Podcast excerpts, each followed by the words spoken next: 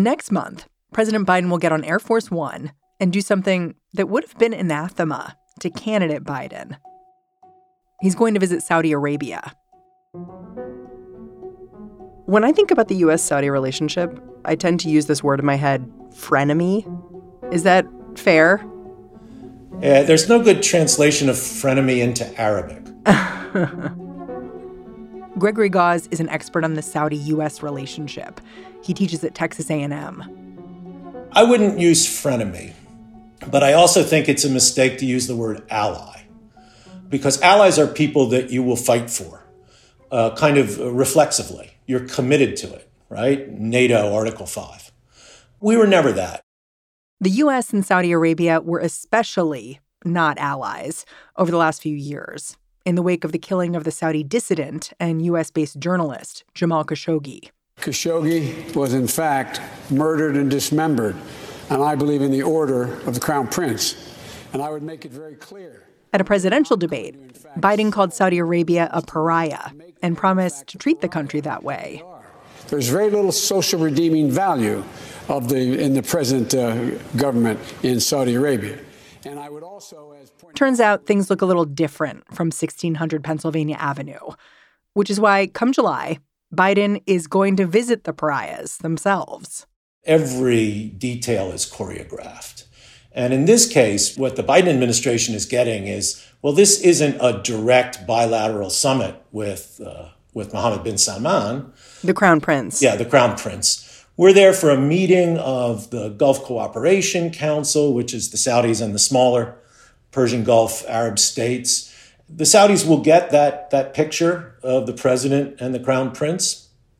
And the Biden administration will say, well, we're just dealing in a multilateral framework. I love that. It's like they're, um, we're not going on a one on one date. We're going on a group thing with a bunch of other people. Yeah, it's, it's the prom, but you're going with your posse.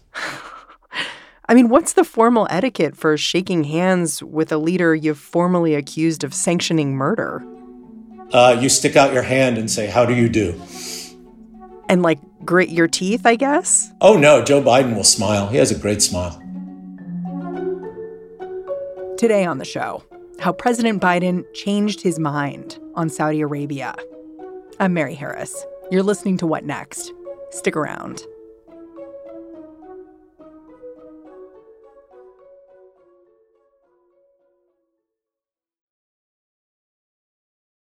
The relationship between the U.S. and Saudi Arabia has always been complicated. The Saudis opposed Israel from the beginning and used their supply of petroleum as a diplomatic weapon, cutting off oil to the U.S. in the 1970s after the United States supported Israel militarily. The relationship was rocked again when many of the 9 11 hijackers were revealed to be Saudi nationals. And the kingdom's approach to human rights has always been a source of tension. Donald Trump sought to smooth out this relationship, making Saudi Arabia his first trip abroad once he took office. But Trump's embrace of the Saudi royal family made many observers uncomfortable. And that discomfort turned to outrage after the murder of Saudi journalist Jamal Khashoggi in 2018.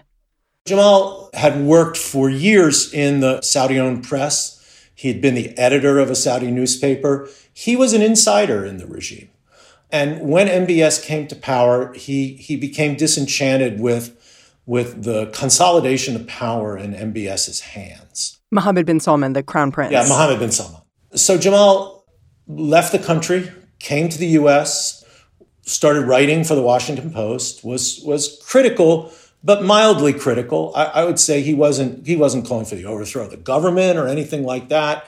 He was just saying that there should be broader democratic change in Saudi Arabia. And while Mohammed bin Salman has uh, instituted a number of changes in Saudi Arabia, uh, he's not a political reformer. And in fact, he was consolidating power in his own hands and, and locking up his opponents. And, and, and, and so Jamal Khashoggi was critical of the crown prince and critical in a venue that was important to the crown prince, which was the Washington Post, the Washington elite. Jamal had a number of contacts among the think tank crowd and on Capitol Hill. Yeah, he, he was a respected figure and people listened to him. Can you explain for those who may not remember, what happened to Jamal Khashoggi? Well, um, it's a it's a lurid and horrible story. Jamal was looking to get married, and he had to go to a Saudi consulate in order to get the documents that would allow him to marry his fiancee. And he was lured to the Saudi consulate in Istanbul, in Turkey, to get these particular documents. And, and while there, he was kidnapped. And then the story kind of becomes cloudy. There's, there's uh, you know, some speculation that they wanted to, to uh, literally kidnap him, put him on an airplane, take him back to Saudi Arabia. But if that was the intention, that didn't work, and he was killed and his body dismembered and, the, and uh, never been found. Right now, we're following the mysterious disappearance of Saudi journalist Jamal Khashoggi amid reports from Reuters and the Washington Post that he may have been murdered. There was a pretty instantaneous political reaction to Jamal Khashoggi's death, not from President Trump, who was the president at the time of his murder, but from a lot of other people on both sides of the aisle. Can you characterize that? How his death, you know, was responded to politically at the time? Sure. I mean, the I think the reason it was so shocking is that many people in the United States uh, looked at the crown prince as a reformer uh, because of what he was doing on, especially on women's issues. The, the famous women's driving ban was lifted by him and opening up of the country to a bit more social freedom and the, the curbing of the power of the religious police to discipline public displays of entertainment. And, and so the, the killing of Jamal Khashoggi really blotted his copybook from uh, somebody that I think Americans who have always in every country have this dream that there's going to be somebody who takes over who's going to be just like us and turn their country into a little America. And so there, there was there was a real sense not just of, of revulsion at what had been done, and that revulsion was personal because a lot of these people knew Jamal, but also the, the sense of disappointment. Oh, we thought this guy was one of us.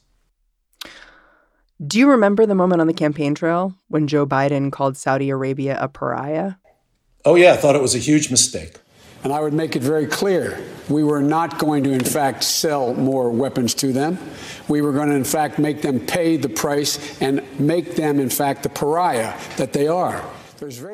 So it was in one of the debates in the Democratic primaries. And Joe Biden was, in many ways, the most experienced foreign policy hand on the stage, right? He'd been on the Senate Foreign Relations Committee for decades and had been vice president and knew all these rulers and and and kind of put himself forward as you know I'm the I'm the steady hand on the tiller of foreign policy. But I think that it, it, the other thing about Joe Biden is that he's always been a reliable indicator of where the center of the Democratic Party is.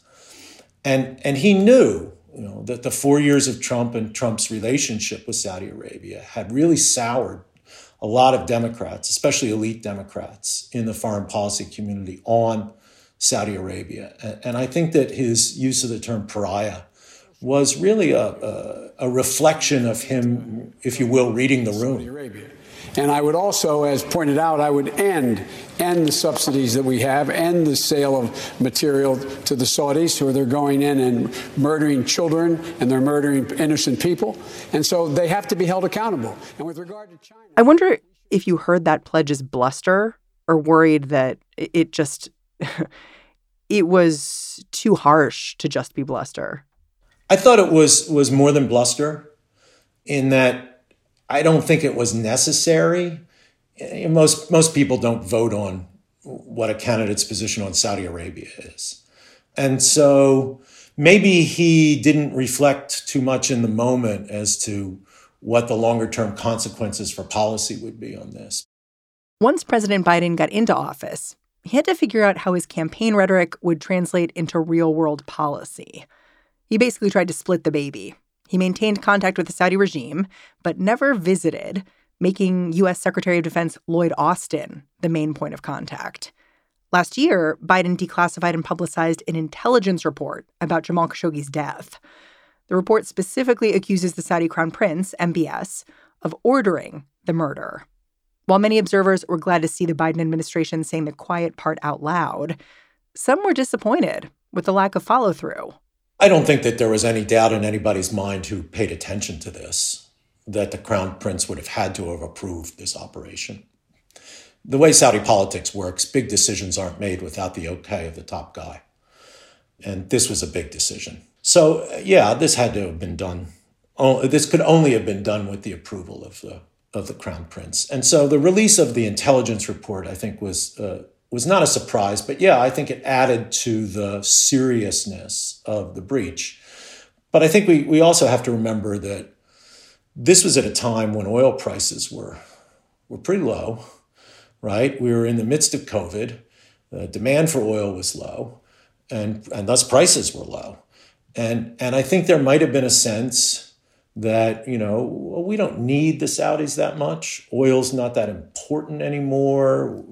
Climate change, we're not we're not we're trying to de-emphasize oil in our energy portfolio. And look, the you know the, the United States is producing a lot of oil, which kind of goes against the climate change imperatives. But you know maybe the Saudis aren't as important as as they used to be. And I think there might have been some thinking about that in the administration as well. After this intelligence report came out, some argued that sanctioning MBS would have compelled some kind of action from Saudi Arabia. Like the whole country would have had to have reckoned with what he did here, and the king would have had to have removed MBS from the line of succession, even if he didn't want to. What do you make of an assessment like that? I think it's a misreading of Saudi politics. I think that uh, we should keep in mind that even when we had 150,000 troops in Iraq, and were occupying the country, we couldn't dictate everything that happened politically in Iraq while we were occupying it militarily. And I, I, I, think it would be a mistake for us to think that American sanctions, because that's what we're talking about, right? Sanctions. And we're, we're, we're a sanctions happy country these days. That's, that's our main, our main tool of foreign policy is sanctions. That American sanctions are immediately going to lead the countries that we put them on to change their behavior. Not true with Russia, not true with, uh, with, with, with Venezuela, not true with Iran, and I don't think it would have been true with Saudi Arabia. People don't give up power because America sanctioned them. Yeah. I mean, when I was thinking about the complicated position President Biden is in when it comes to Saudi Arabia, I read about this one moment that sort of crystallized things for me how after Jamal Khashoggi's murder, there was a meeting of the G20 and the gang was all there, including Saudi Arabia and the US. And the world leaders were all trying to ignore MBS because they, they didn't know what else to do. So they were sort of shutting him out. And then Vladimir Putin walked up and gave MBS a high five. Have you seen this video? Stand by and we'll play it for you. Boom. What is that, a high five? All, all smiles and laughter like long lost buddies. But this video and to me, it just sort of makes you realize like when you shut someone out, you don't know where they're going to go. And that may be problematic in other ways. Yeah. I think that uh, it's interesting, Putin and, and MBS, because I think one of MBS's real mistakes when he became the, you know, the executive in Saudi Arabia in the name of his father is he thought Saudi Arabia was a superpower. He thought they could act like Russia and China or Iran for that matter, a regional power, who, who do kill their dissidents abroad and basically get away with it. Uh, and he didn't realize because he was pretty young and inexperienced, he hadn't lived through the experiences of his uncles and his father in terms of the uh, Saudi Arabia dealing with all sorts of crises in the Middle East and, and trying to keep its head down in those crises realizing the limitations of their own power. I think, I think MBS really did think he was like Putin. He could get away with stuff. And maybe there's been some learning there. I mean, uh, one can only hope.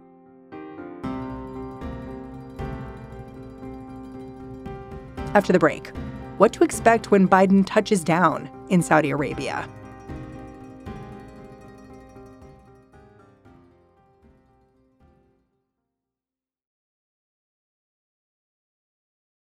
Even as that intelligence report was released, which basically said Saudi Arabia was responsible for Jamal Khashoggi's death, we now know that there were all kinds of back channel negotiations going on between the US and Saudi Arabia, which isn't particularly surprising. What of these talks leading up to Joe Biden's upcoming trip? What have they been like as the US tries to reset their relationship here?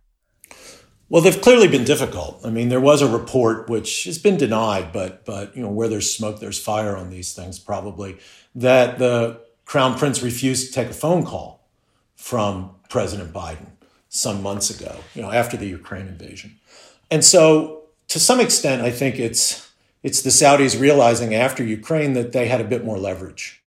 By leverage, Greg means surplus oil. As the war in Ukraine drives gas prices through the roof, the president is looking to find some kind of way to up the global oil supply. Of course, Saudi leaders will want something in return. Biden is hoping to satisfy their top priority just by showing up. That's international recognition of the crown prince. Beyond that, the Saudis want reassurances that the U.S. is dedicated to stopping Iran's development of nuclear weapons and that Washington is still committed to the Middle East at large. If gas prices or oil production are the real motivation here, and, and the reason why President Biden is going to Saudi Arabia, how much will talks there actually influence any of those things in the coming months? Well, we've already seen the Saudis say that they're they're willing to increase their oil production at a faster rate than what the OPEC Plus agreement, which had been governing Saudi oil production decisions, allowed. So they're going to be increasing oil production by 400,000 barrels a day over the next couple of months instead of 200,000 barrels a day, roughly. Now, that's a tiny percentage of the world oil market, right? Which is, you know, roughly 100 million barrels a day. And the Saudis are, are going to go up, right, about 400,000 barrels a day. Uh, so we're, we're not talking about huge quantities but we are talking about signals that the Saudis are willing to open the taps a bit. And that could put some downward pressure on prices. If you're Joe Biden, do you bring up the murder of Jamal Khashoggi at all? So I'm not Joe Biden, and and uh, I don't think I would, but I wouldn't be surprised if the president in a one on one meeting with the crown prince, which I'm sure at some point will happen, although outside of the outside of the press lights, says to him, look, you you can't be a full partner of the United States and do things like this. Our political system won't sustain it, and I personally won't accept it. And so those are the guardrails for the relationship. I wouldn't be surprised if the president says something like that. Clear that you think pragmatism is the correct choice here. But I wonder if there's still room for accountability for Jamal Khashoggi's death in a pragmatic framework. Well, there's not room for uh, accountability in a way that would satisfy most Americans who are concerned about this issue. Rulers get away with all sorts of things because in foreign policy, you, you, you have goals that you want to achieve, and, and you have to deal with people who have blood on their hands, uh, who govern their countries in ways that you find repugnant. I think that this is the way of the world. Changing that is, uh, I think, beyond the power of any particular country. And even at the height of American power, at the end of the Cold War, we couldn't institute an international regime of perfect human rights observance. Uh, we still dealt with a China that violated human rights in all sorts of ways.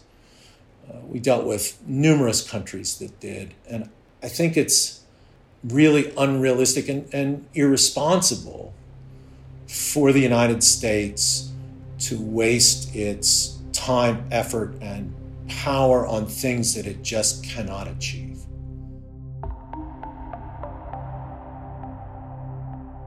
I mean, I know Jamal, I knew Jamal pretty well, and I wrote one of the letters for him to get his green card. Oh, wow. One of these special green cards you get because you have special skills.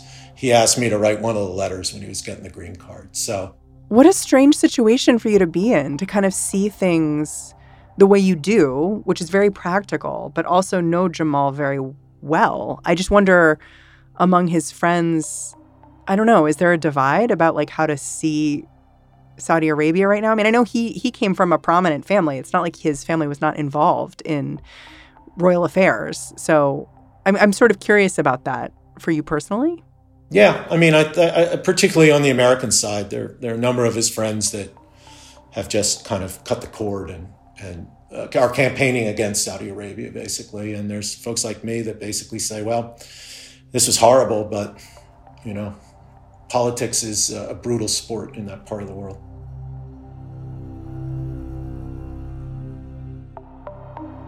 It all comes down to what you think foreign policy is about. If foreign policy is about making yourself feel good, then yeah, don't deal with Saudi Arabia. Don't deal with Putin. Don't deal with the Chinese and don't deal with Venezuela and don't deal with a whole range of countries.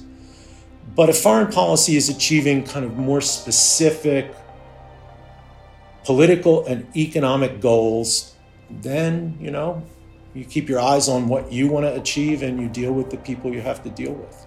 That's a philosophical stance, and I respect the people who who would say, well, you know, these goals that we have, who cares if gas prices are high? Who cares if we don't achieve these goals? We'll at least have our, our self respect and our purity of motive. I just disagree with them.